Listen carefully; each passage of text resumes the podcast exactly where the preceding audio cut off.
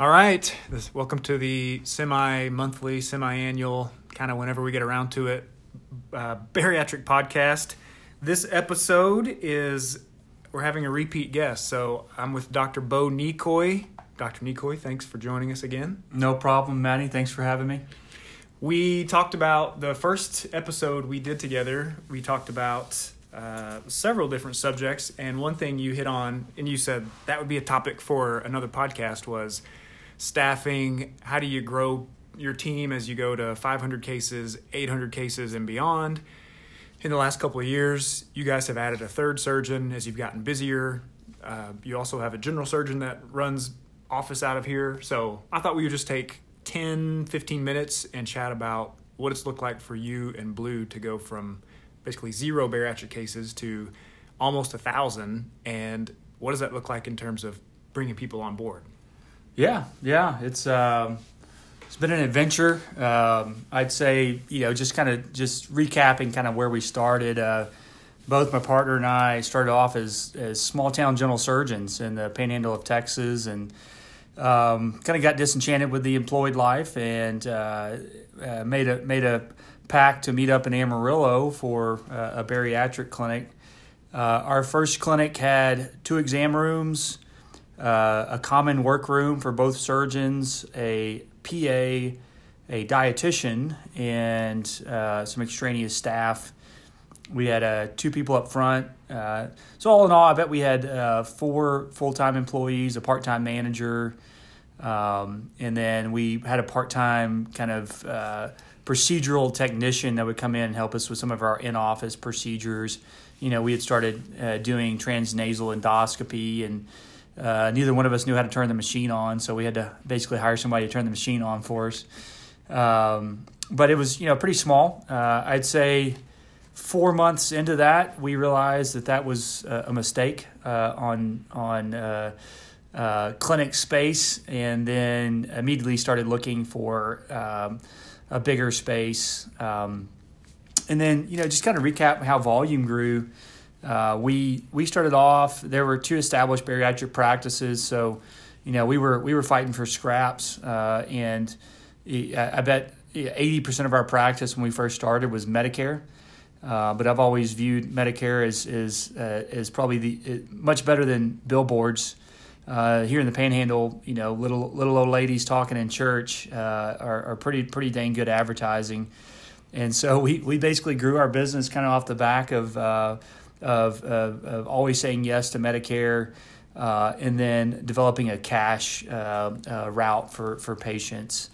and that was the, the two biggest growth elements. Um, you know, we we at first the clinic manager was uh, a person of many hats. They they did billing, they did the managing, they uh, we you know we hired from within friend groups, uh, and you know th- at first it, it, it grew pretty organically and pretty slow. Yeah, and that was what year? In 2013. 2013. Mm-hmm. And at what point did you guys say we got to bring on a full time manager? 2013. yeah, and I, I mean, you've you have told several stories about just the challenges of growing and growing pains and collections, and suddenly looking up and collections was six months behind, and you guys were running mm-hmm. out of cash. But I guess I guess what I'm trying to say, you know, in every bariatric clinic that we've been in, the practice administrator or the office manager always wears way different hats. You know, that position never looks the same in two clinics. Mm-hmm. so as you got to I don't know if you can even put a case number to it, but what was the was the were there stressors on you and Blue that you said, you know what, man, we got someone else needs to come in and do this? And when you hired a full time manager, what were they doing? Yeah. Um, so I'd say when we went to a full time manager, I, I, bet that was probably at the, the 150, 200 case a year mark. And, and that's about the same time we, we kind of pulled out of all general surgery call. And so we, we evolved as a clinic, said, you know, there's enough bariatric need in our market. Um, we're going to exit taking general surgery call, probably one of the best decisions of my life. Um, and at that same time, you know, we uh, we were doing in-house billing. Uh, the the turnover rate was a little intimidating uh, on the billing side. We had a, a, so basically, just I, I think everybody kind of evolves through these things, but we had in-house billing, and then we went with uh, a different uh, EMR software, externalized our billing, um, and then you know two years into that, or we you know you you, you kind of start calculating the the things you're missing out on on collections as a lot of these, you know, external uh, billing agency, it's all about the first pass. So if they they they're really good at, at collecting on the first pass, but uh, if there's any kind of holdup or rejection on the insurance company, they just wipe it off the uh, off the books. Uh, and so we actually, you know, brought brought all that that back in in the past um, eight months, and so you know, currently we have that back in in, in the house. Uh, but I think going back to your original question, what was the duty of the office manager? Um, uh, so at, at, I'd say up until three years ago, our office manager also kind of served as our our closing our closer, right? Mm-hmm. So they, you know, you'd have a patient that would meet with the with the surgeon, you know, you know, go through all the details of, of the surgery, risk, benefits, you know, just that initial visit. And then we would immediately take them uh, to what we called our bariatric coordinator, which was also our office manager uh, and she would go through insurance with them. If they didn't have insurance, go through price, uh, you know, financing options with them. Um, she'd probably, you know, have some some fantastic sales story that would would close the deal. And she was good. Yeah, and she was good. She was uh, and uh, and that was kind of her main duties. Uh, I think she she she also wore the hiring hat. Uh, I think one weakness was the firing hat. Um, um, and but we had we had basically given her uh, the ability to hire fire. Um, we were using our external uh, billing agency to provide reports as far as, as collections. But it, you know, I'd say one of the big reasons we left that that external collection agency was we weren't happy with the reports they were giving us.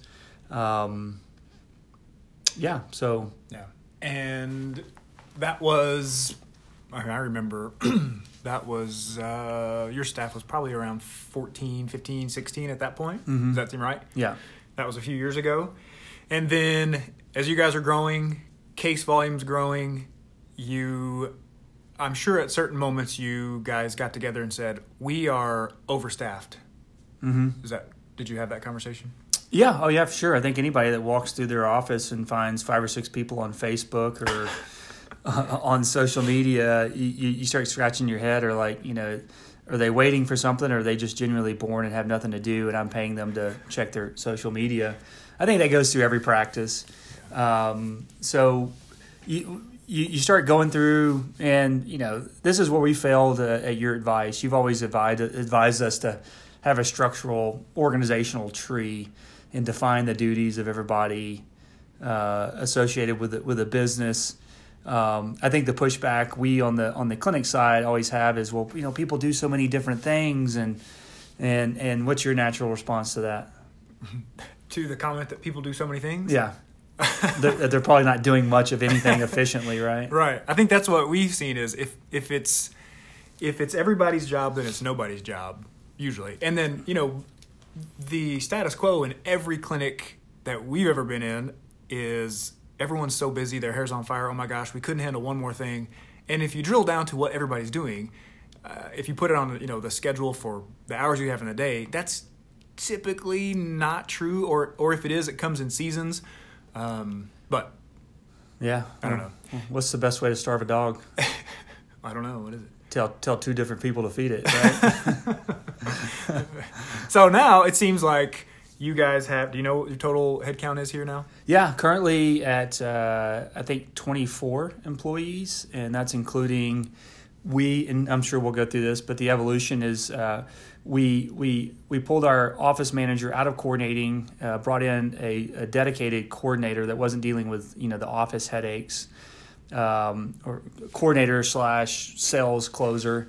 Uh, and then ultimately, we, we ended up bringing in a CEO to to really uh, capture numbers, uh, to hold efficiencies uh, accountable, to organize all the other kind of business avenues that we had explored, and uh, and basically takes our, our dreaming mentality and, and puts it on paper and makes it a reality. Uh, I th- uh, four of those employees are, are dedicated billing, uh, so insurance verification and billing. Uh, we have uh, one uh, one person that is specifically for authorizations, pre you know preoperative authorizations. Um, we have one dedicated employee that specifically tracks the the the entire voyage of a patient through our clinic from initial consult to surgery. Um, we we have an on-site store uh, with vitamins and other products, so a full-time employee there. We have two two at check-in. We have two at check-out. Um, Mid-level, missing. Yeah, so, yeah, two. So we have three nurse practitioners. Well, two two nurse practitioners and a half-time nurse practitioner, uh, full-time dietitian, full-time nutritionist at this point, but she kind of co co-manages the store. So she runs a store, gives vitamin advice, but she's also a, trained trained nutritionist. Um, sure, I'm leaving out quite a few in there. Yeah, that's a pretty good list. And you know, if you're another, if another physician or clinic listens to this, you know, the big difference is you guys run a quote comprehensive program. So, you know, huge difference in do surgery, and there's not tons of follow up, but you guys not only have a pretty robust non-surgical program, but you have a pretty robust follow-up program as well. Yeah, for sure. Um, well, just like any bariatric clinic, long-term follow-up tends to stink. Um, but we, you know, we we strive to to go above and beyond to to keep patients engaged, um, and that's a little bit to do with with you as well. Uh, so we're you know we're keeping them uh, kind of online engaged and uh, engaged through the drip campaign which I think pushes our you know our one month, three month, six month, nine month follow up to a higher percentage than the average clinic. And you know that's one thing I'd beg people to look at. You know, most as surgeons, you know, we it's not something we particularly specialize in in long term follow up care. Um, but it, once you start running the finances of retention of those patients in your clinic, I think it behooves people to to put a lot more emphasis into that. Um, so you know we're we're running we're probably managing you know three to four thousand people in the the post operative process. Um, we we have a full time uh, uh, not we, call it the Rewire program. So it's a non surgical program um, that that sp- specifically focuses on nutritional education. I think at any time we have probably you know uh, we probably average 45 to 50 patients in that health coaching program, uh, up to 60. Uh, and there's a, there's a, some subtle nuances there. We're, we're probably bringing in a lot more to, to, that because we, we give them the first visit for free. So there's a, there's a lot more busyness there than than the, the you know the, the long term retention in that program. Mm-hmm. Um, and you know just the, the other ancillary service lines that we that we offer too. You know. Um, if anybody knows Mickey Seger down in San Antonio, he, he talked me into buying a DEXA machine. Uh, so we've incorporated that into our practice. We have a full time employee that manages that schedule and is also kind of the health and, health and wellness long term care coordinator. Um, but yeah, we've we've incorporated a lot of that long term follow up into the clinic. Mm-hmm. Also, I thought of this, but don't want to forget. No, you know, I don't think every clinic would say, "Oh yeah, well we should hire a CEO to run the company." You guys also have several entities running out of here. That CEO also has lots to do with the surgery center across the street, right? Mm-hmm. So I don't know if you didn't have all those other things going and you didn't have the surgery center, could you still would you still have the revenue to justify a full time CEO?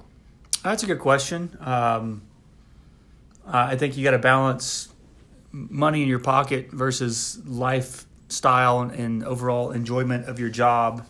Uh, so now that I've tasted what it feels like, you know, I'd, I'd be more than willing to take a pay decrease for it.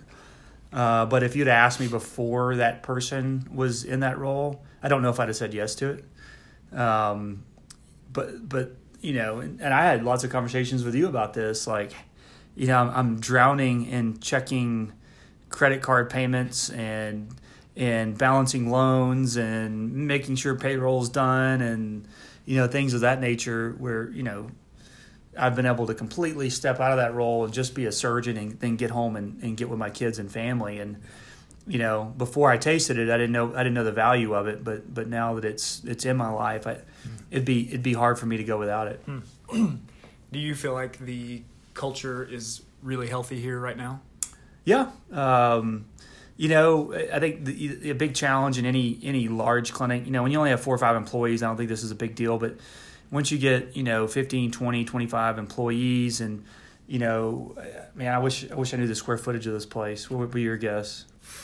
Oh my gosh. 25,000? Twenty five thousand square feet. I don't know. That seems that seems a little big. I think It's you're you- you're a man exaggerating.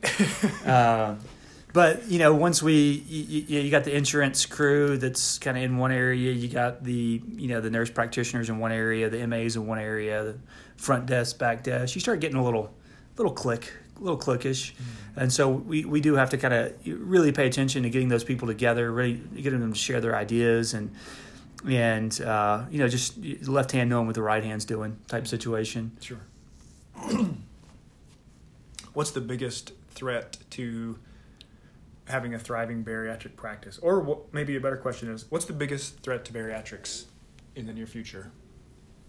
Uh, biggest threat to bariatrics in the near future. Um, well, I mean, I think we all want, as bariatric surgeons, we want to see the um, the coverage from an insurance perspective. You know, whether that's having conversations with employers and helping them negotiate that into their package. Um, you know, as as um, uh, uh, you know, government uh, backed insurance programs roll out, and you know, we see that kind of increase over the next two years or so. You know, will that have bariatric coverage? Um, you know, who knows? Uh, so, you know, where do, where does growth lie? Uh, I mean, that's a that's a big question mark. I, I think the big the biggest, um, you know, when people have money to spend, they they take care of themselves. So the biggest threat would be a, would would be a downturn in the economy. You know, if he, with with raising uh, rising deductibles and max out of pockets, your you know your insurance products are you know uh, that that used to be a thousand dollars for a patient, now it's three, four, five. Some of these employers are throwing in specialty contracts, so you know you have a you have a specific bariatric deductible on top of your already placed you know max out of pocket and deductible with your family. Um, you know, on the cash side, you know, we, most of our growth has been in the in the cash component. Uh, so if, if if money dries up and people start holding on to it, you know, I think that's probably the, the, the biggest threat. Last question.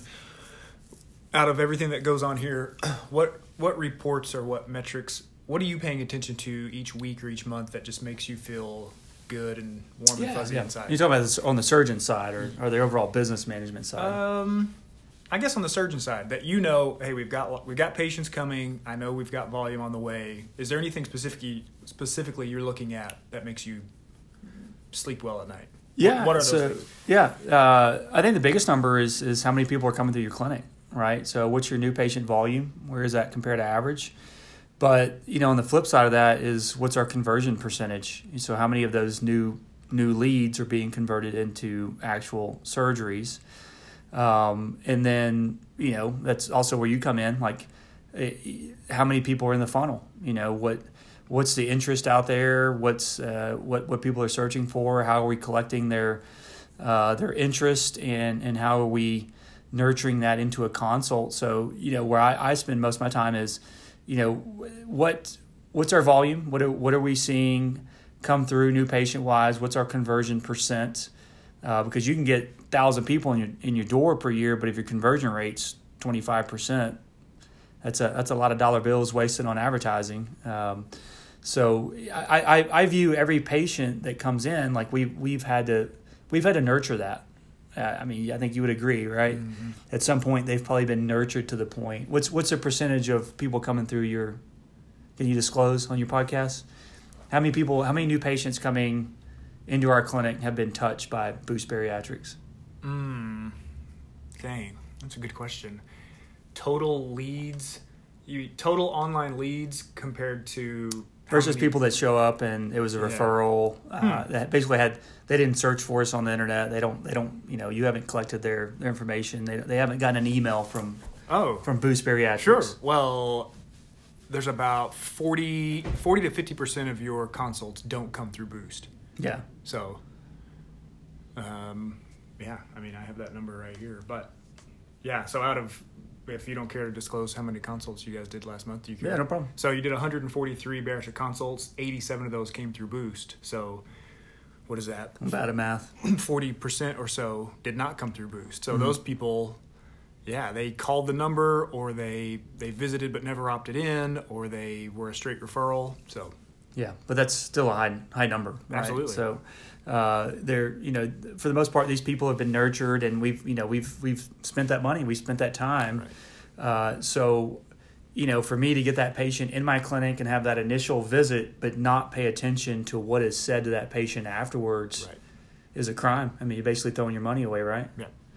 Uh, so you know, if, if I could give advice to, to anybody, you know, any of the people out there that, you know, having that coordinator, you know, having that one person that that is really good at relating to patients, that's really good at knowing the pathway, that's really good at uh, at knowing options, whether that be financial options, whether it be insurance options, consulting with them on, you know, a lot of people will come in with their husband, wives, and they have two different insurance products where, you know, the the husband's plan has bariatric benefits and the wife's plan doesn't.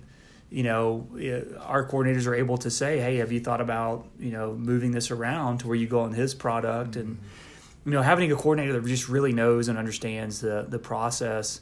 Uh, because, like I was saying, you can you can get 1,000, 15, 1,600 patients in your door every year, but if your conversion rate doesn't eke out of the the 30s, you know, That's a lot of that's a lot of consults to say in the same thing. yeah, I mean, I like repeating myself over and over again, but it's it's definitely it's definitely more worth it if you can convert it to a surgery, right? Right. Um, well, good, Okay. Man, thanks for your time again. no problem, Maddie. All right.